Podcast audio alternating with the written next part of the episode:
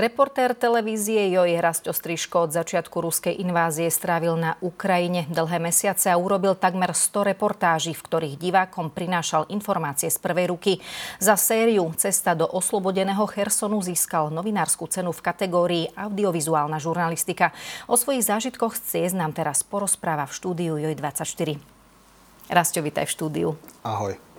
Mm, na Ukrajine si strávil pomerne dlhý čas. Myslím, že keď sme sa o tom rozprávali, ak by sa tie mesiace narátali, bol to takmer rok?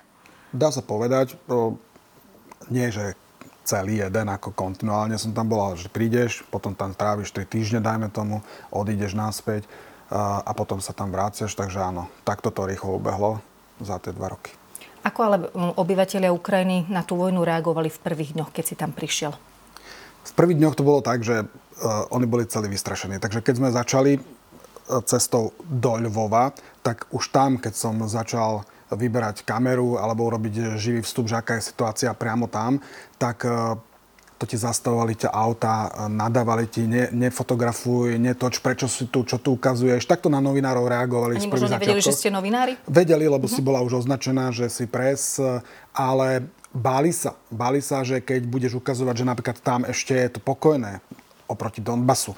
Takže to tam rýchlo priletí. E, v podstate to bola absolútne normálna, normálna reakcia ľudí, ktorí z toho pokojného kvázi života sa dostali okamžite do vojnovej, do vojnovej zóny, do, oble, do vojnovej oblasti a do takého stavu, keď sa báli o životy Čiže z toho bežného života klesli úplne na tú základnú čiaru a začali sa e, pýtať, čo bude zajtra, čo bude o dve hodiny. Vieš? Takže keď tam videli novinárov, tak to ešte nebolo také, že áno, poviem vám, samozrejme, že sme urobili, pracovali rozhovory, ale to bolo strašne, strašne boli vystrašení tí ľudia.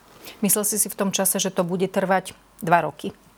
Myslel som si, že to bude trvať dlhšie bez debaty, lebo... Čiže bolo ti to jasné už na začiatku, že to bude ťahlý áno, konflikt? Určite áno, lebo však e, ono to je pokračovanie toho konfliktu z roku 2014 v podstate, čiže e, len sa to roztiahlo plošne na celú Ukrajinu, takže e, tie, tie prognozy alebo tie očakávania neboli také, že toto je otázka nejakého týždňa, nejakého chvíľkového splánutia nejakej strany eh, v Rusku, ktorá, ktorá potrebuje ukázať svoju silu takýmto spôsobom. Nie. A dokaz, toho, že sa tu bavíme po dvoch rokoch a tá situácia je veľmi, veľmi zlá. Ty si naštívil naozaj množstvo tých miest, takých, o ktorých si každodenne čítame e, v správach, alebo o nich robí, e, vidíme reportáže. Bol to Herson, Charkov, Mikolajiv, Bachmut, bol si aj v Buči a prepáč, ak som niektoré z týchto miest e, vynechala. Ktoré z týchto miest možno u teba zanechalo najväčší dojem, alebo kde si videl taký ten najväčší zmar bez nádej?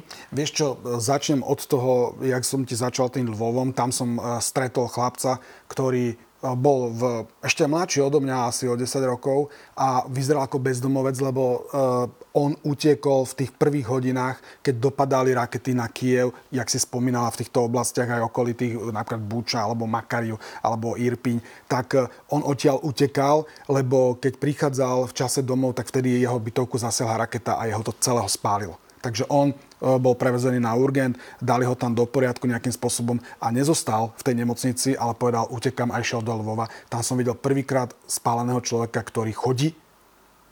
To bol jak robot a bol na ulici vonku, lebo tá situácia bola, tam kolabovalo všetko, takže toto. No a, keď a my sme, vieme, čo sa s ním stalo? Uh, ono funguje ďalej, ja sa teraz s ním skontakto, uh, snažím skontaktovať, aby sme dorozprávali ten jeho príbeh Eh, tam bola aj taká, nechcem sa do toho moc za, za, zamotať, ale tam bola taká situácia, že niektorí novinári si mysleli, že to je bezdomovec. Mm-hmm. Vieš?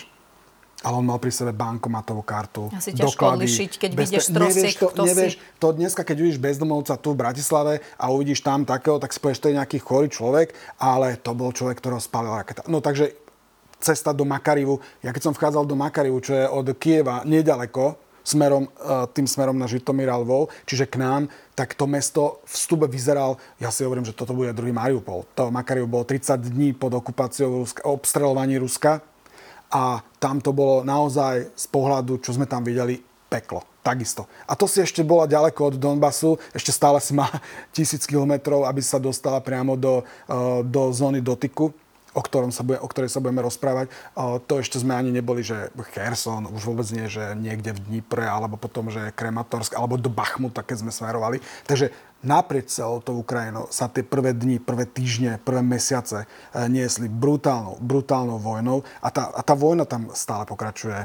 To je jedno, nebudeme sa baviť o tom, že v Kieve nie je vojna. Na celej Ukrajine je vojna celej. Lebo toto je vojna padajúcich rakiet, padajúcich mín, padajúcich delostredackých granátov, ale nie, že musí tu pobehovať niekde v, v, niekde v meste ruský vojak a strieľať. E, tá vojna sa vedie inak. Hej. Takže naozaj preto je Ukrajina A práve z toho, oblasťou. čo opisuješ, z toho, čo si videl, si mal niekedy aj možno takú slabú chvíľku, že toto už fakt nedajú, toto dopadne hrozne. Už si spomínal aj ten Makariu. Keď prídeš do, na Donbass, keď prídeš odtiaľ z tej západnej alebo centrálnej Ukrajiny už priamo tam, kde sú tie boje intenzívne, kde sa to vlastne predlžilo tie dva roky, kde to fungovalo 8 rokov. Keď sme už išli do Bachmuta, ja keď som prichádzal do Bachmuta, tak už sa tam nedalo v podstate fungovať. Ja už som hovoril, toto, ja nerozumiem, ako z tohto 70 tisícového mesta tu mohlo ostať ešte 5 tisíc ľudí. Tam, eh, tam bol jeden lekár eh, v podstate pre celé mesto a, a tam len, to si len, tam buchali rakety, vybuš, vybuchovali tam míny, protiletecká obrana Rus, ukrajinská e, reagovala na, e, na pálebnú pozíciu Rusov a potom, keď sme išli do tých e, frontových línií a keď ideš do frontových dedín, tak tam vidíš, čo je to apokalypsa. A tá sa ťahne pozdĺž tisíc kilometrovej línii od, od Charkova, ktorá je v podstate delí okupované územia Ruska alebo respektíve ruskú hranicu. Takže keď ideš z Charchova dole, potom cez Luhansko, Donecko, potom Záporožsk, tam máš Bachmut ešte, teraz tá Abdivka, ktorá bola obsadená a ideš do Chersonu, to je čisté peklo, môžeš tam chodiť, môžeš tam ukazovať zábery, ktoré človek tu v Bratislave z toho nášho pohodlia to nie je možný pochopiť. To je situácia, ktorá sa nedá pochopiť, preto tam tí novinári chodia, preto tam chodíme a preto to ukazujeme, ukazujeme, aby ľudia videli, že to je realita, že to nie je výmysel, že to nie sú komparzy, že to nie je popíjanie kavičiek v kaviarni, ale že to je reálna agresia, ktorá tam funguje už desiatý rok. No ale ty si hovoril o tom, že ostávajú tam tí ľudia naďalej. Ako dokážu v tom všetkom prežiť? Prečo tam ostávajú? Tam dokonca niektorí vrácali. Aj sa vrátili do časy. Čo ich tam drží? No, vieš, oni, utečenec sa správa ako? Opu- začne mi tu nejaká komplikovaná situácia, zbalím si naozaj, že to najpodstatnejšie, a utekáš do bezpečia. V tom bezpečí dostaneš nejakú pomoc, napríklad v centrálnej Ukrajine alebo ďalej, ale ty dostávaš humanitárnu pomoc. Čiže uh, tam dostávaš to minimum, to základ, aby si prežil. Tam, uh, takže tí ľudia tam zotrvali mesiac, dva, tri, zistili niektorí, že to sa nehybe, že je to v podstate tam, tam už tá pomoc nejakým spôsobom pre nich je nedostačujúca, alebo už to nezvládajú psychicky, nemajú peniaze. Vieš, oni, niektorí ľudia neboli z tej svojej dediny, na hodinu cesty celý život ďalej smerom, uh, smerom na západnú Ukrajinu Trebars. Takže to psychicky to ľudia nezvládajú. Povedia si, dobre, vrátim sa domov, aspoň tam som doma, aspoň tam mám nejaké zázeme, dom tam vlastný máme. Tak on sa tam vráti, vieš, a odtrpí to tam, lebo jednoducho to nezvládajú. Tak oni sa preto vrácajú. Čiže riskuje to, že tam môže zomrieť Určite ten áno, to, to sme nakrúcali v časi viar, e, to je od Bachmutu, to nebolo ďaleko, tak e, tam ráno sme sa e, v podstate zobudili a že ideme točiť a zrazu sme dozreli informáciu, že doletelo do časi viar raketa, ktorá tam zničila dve bytové bloky a je tam asi vtedy sme, že 30 mŕtvych, to sme tam prišli, tam bolo na konci dňa okolo 80 ľudí zabitých No a tí ľudia sa akorát vrátili. Vieš, oni, oni sa z Užhorodu mnohí vrátili, aj z tam chlapec 9-ročný zahynul pri tom raketovom, pri tom leteckom útoku ruskom. A v podstate preto oni mi to hovorili, že tam nemôžem tam byť, ja tam nemám čo, tam, ja na, na západnej Ukrajine neprežijem ani sekundu, ja som sa vrátil sem a tu na nás pozabíjali rakety. Uh, to, to sú peklo, to, je, to, to, to sú situácie, ktoré ty tam prídeš, vidíš tam teraz vojakov, vidíš tam záchranné zložky a zrazu všetci kričia a ty uh, sa hodíš o zem a uh, ruská, rake, uh, ruská stíhačka ti preletí nad tým, čo predtým, uh, dajme tomu pár minút urobila, aby si to možno skontroloval ten pilot, či to bolo v poriadku, alebo to bolo nejaká, nejaká iba kontrolný let, alebo čo a teraz ti tam 300 ľudí leží na zemi, s vojakmi si tam, aj so zachránármi a v podstate uh, sa, sa ďakuješ Bohu, že si to prežila a to krátko predtým hodinu, dajme tomu, alebo čo boli tam nálety brutálne. Hej? Takže takto funguje, ne, nedá sa to pochopiť. Ja ti to neviem vysvetliť, aby si chápala Znie tú situáciu. to dosť hrozne aj bez toho, aby som tam bola. Nevieš to pochopiť. Ale určite to, je to iné zažiť na vlastnej sú to, koži. Sú to brutálne zvuky, sú to brutálne situácie. Uh, neviem ti opísať zvuk letiacej rakety, ktorá prelieta cez oblasti do svojho cieľa. To je, to je taký zvláštny zvuk, to nevedia pochopiť dospelí ľudia, nie to ešte deti, ktoré tam žijú. Ako sa tomu tie deti a tí ľudia vedia prispôsobiť? Utekajú keď... do krytu. Áno, ale ako každý deň s týmto dokážu fungovať? Ty sa naučíš. Ty jednoducho telo si zvykne, jak sa povie aj na smrť. Hej? Človek si zvykne aj na smrť. Takže to sú zvuky, ktoré ty začneš chápať, ale tým nerozumieš. Matky vysvetľujú deťom, čo to hučí, prečo musíme ísť sa skryť ako hučí no, bojová stíhačka, ktorá ti letí, dáme tomu len niekoľko metrov nad, nad hlavou alebo nad stromami, ako vrtulníky. Prečo zrazu vidíš pilota vrtulníku, dajme tomu, tak nízko letí a ty ho tam vidíš. Keď si videla ty pilota vrtulníkov, keď ti letí Iba si záchranárskeho no, som alebo videla keď pristáva na letisku Bratislava aj nejaké. Takže to sú tie situácie, ktoré tam, preto tam tí novinári musia byť. Preto my musíme ísť do týchto oblastí. Preto tam, ja to zopakujem, keď by sme mali na, na Slovensku vojnu, tak ja by som uh, ja by som bol šťastný, keby sme tu mali všetkých novinárov sveta. Keby o tom referovali a ukazovali. To musíme robiť. To musíme robiť, musíme to ukázať, aby ľudia videli, aby politici videli, čo sa tam deje, že to není vymysel. Vieš? Že to tam, Napriek čo, tomu mnohí tomu je, neveria, vidíš. Neveria tomu preto, lebo tu si dajú kávu, kúkajú televízor a povedia, že v Kieve nie je vojna, ale nepoznajú ani len, ako letí raketa. Nepoznajú, ako znieje v systém protizdušnej obrany, keď pracuje. Čo to je za hukot. Či, nie, či tá raketa, ktorú vystrelí, pada sem alebo ide preč. Uh, ťa to vypne, paralizuje, stojíš, zakrieš si uši a počítaš sekundy, že či to ide sem alebo či to odlieta. Uh, preto oni tam nepôjdu. Vieš, preto nepôjdu tam, kde to je naozaj, lebo jednoducho to oni nepotrebujú. Oni potrebujú ti to rozprávať, že vojna nie je. Ty si najviac času strávil v Chersone a dostal si za tú sériu reportáže aj novinárskú cenu. Prečo práve táto oblasť? No, pretože Cherson už zo začiatku, ako sme sa dostali z toho Makarivu, Kiev, my sme sa snažil som sa dostávať tam, kde nejdú všetci novinári. Tam je samozrejme na frontovej linie obrovské množstvo zahraničných novinárov, ktorí sú vojnoví reportéri. Ja pracujem s mojim kolegom Narciso Contreras, to je vojnový reportér a vyhľadávame si a ideme do tých častí, kde ne, nechceme byť, pretože tam prídu, dajme tomu, agentúry alebo takto napríklad v centrálnej uh, Ukrajine. Takže preto sme išli najprv Odesa, to som ešte s mojim kolegom Patrikom Kaiserom z Českej, z Českej televízie CNN Prima News, takže tam sme išli a Odesa, lebo sme čakali, že Odesa bude napadnúť. A to, to je téma dňa teraz v Rusku, samozrejme, že Odesa, to no. také reči. Hej? Takže cez Odesu, Mikolaj, Kherson, Kherson bol vtedy okupovaný celý a e, mali sme informácie, že vojaci očakávajú, že e, bitka o Kherson, o Kherson, to bude ako apokalypsa. Tam, e, že tam pôjde k stretu vojsk a armád rusko-ukrajinských do tej meskej vojny, vieš? Tá, ktorá bola v Avdívke pred chvíľou, mm-hmm. pred pár dňami, dá sa povedať. Takže, jak Bachmut že toto tam bude a že to bude akože obrovská apokalypsa. Na to sa pripravovať, tak chceli sme byť pri tom, chceli sme tú mapovať tú situáciu, čo tam bude. No a potom, keď e, Rusi teda sa stiahli z časti Chersona, tak sme išli do tých hneď oslobodených oblastí alebo opustených oblastí. Práve to je tá cesta do oslobodeného Chersonu a tam s tými ľuďmi, ktorých sme, ktorí v podstate videli civilistov iných ako tam tých pár, ktorí tam ostali pod tou okupáciou, v podstate pár hodín potom ako Kadirovci opustili napríklad Partizanské alebo tieto oblasti, to dedinky, vieš. Keď tam vidíš prvýkrát príde po mesiac, po 9-11 mesiacoch dodávka s humanitárnou pomocou prvý raz Chápeš? Keď ti ľudia vychádzajú z pivnic.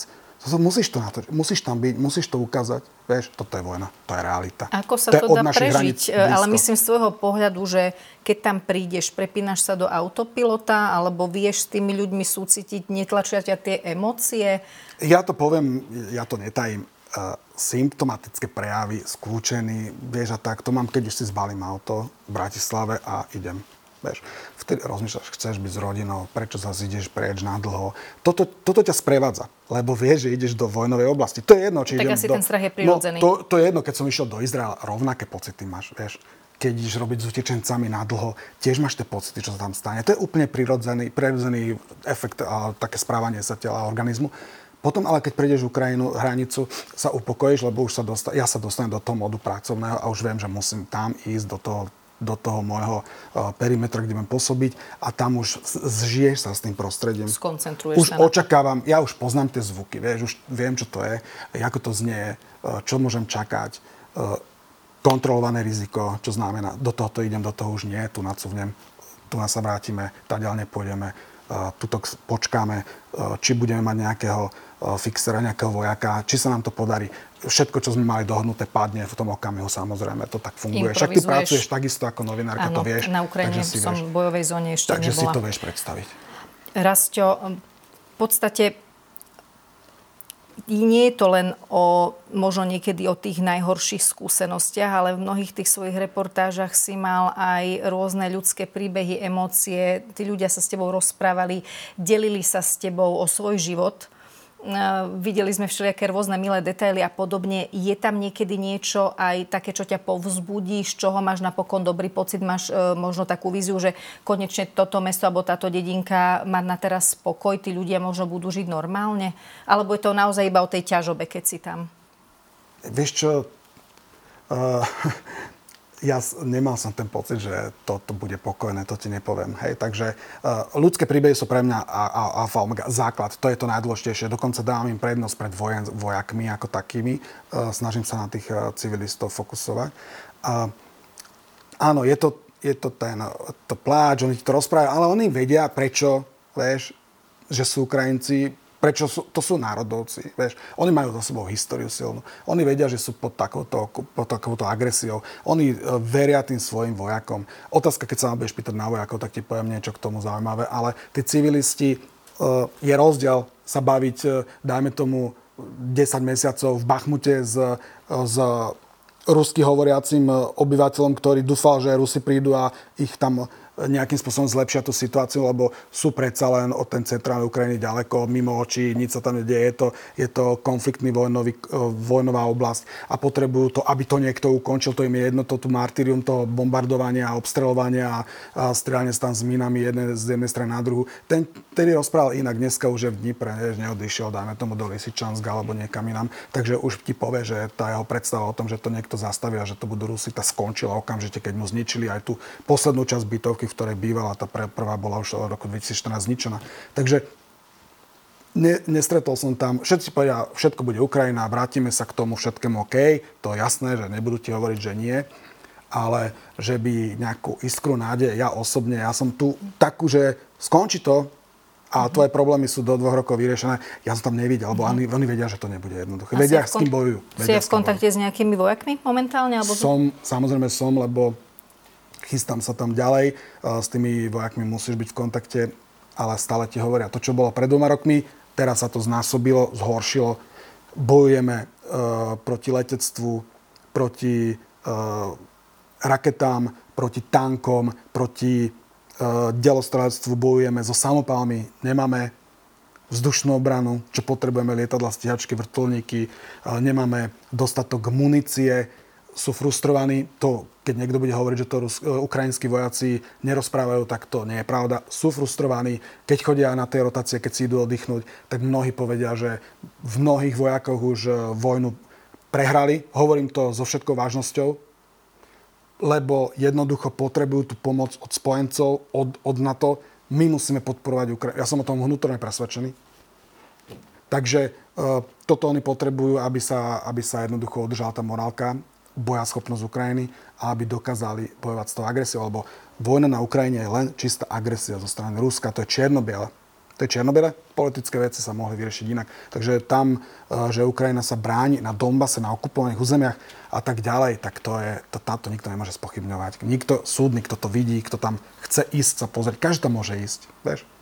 Každý tam môže ísť. Nie každý ale na to naberie odvahu. Ja mám, ja mám v aute vždy tri sedačky voľné, hoci ktorého politika, ktorý toto spochybňuje, slovenského naložím Tak je to možno aj zaujímavá ponuka ja verím, z tvojej strany. Áno, ja verím tomu, že mi už za Kieva vysadne z auta a nedostane sa ani do Krematorsk, vie, že to je blízko, to je pár kilometrov od Frontline, alebo smerom, jak je Bachmut a tam ďalej, eh, alebo do Pokrovsk, keby chcel ísť, tak mi vysadne z auta, nedvojde tam. Hej, takže to je... Rastio, ja ti ďakujem, že si prišiel s nami zazdieľať to, čo si tam videl, zažila, čo si spracoval do svojich reportáží a budeme čakať na ďalšie. Ďakujem za pozvanie.